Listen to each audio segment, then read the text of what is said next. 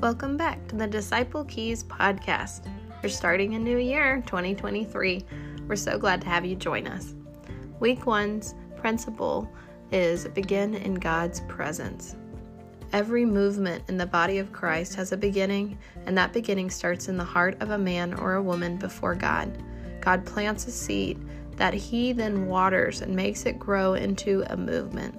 God plants seeds in our hearts as we come before Him and spend time with Him. He waters those seeds as we worship Him and read His Word daily.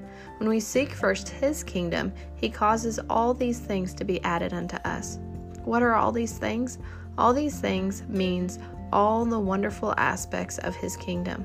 What is the fruit that is produced from the seeds that He plants? The fruit that grows out of our relationship with Him are love, joy, peace, patience, kindness, goodness, long suffering, gentleness, faith, modesty, self control, and chastity. And with all of these fruits, we are equipped to ignite church planting movements in our own cities and around the world. Go into all the world and preach the gospel to every creature. Go and make disciples of all men. All of these commands begin with Jesus and a relationship with Him. They begin in God's presence, they are rooted there in that relationship. The relationship with God is what moves us to go, it equips us to serve, it enables us to love others deeper and more perfectly. What is God's presence?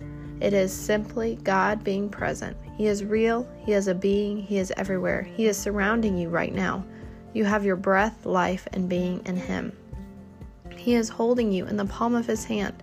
His grace is poured out on you as you focus on Him, as you intentionally seek Him and spend time with Him and make Him a priority in your life. He shows up. He speaks to you in the secret place of your heart. Begin in His presence.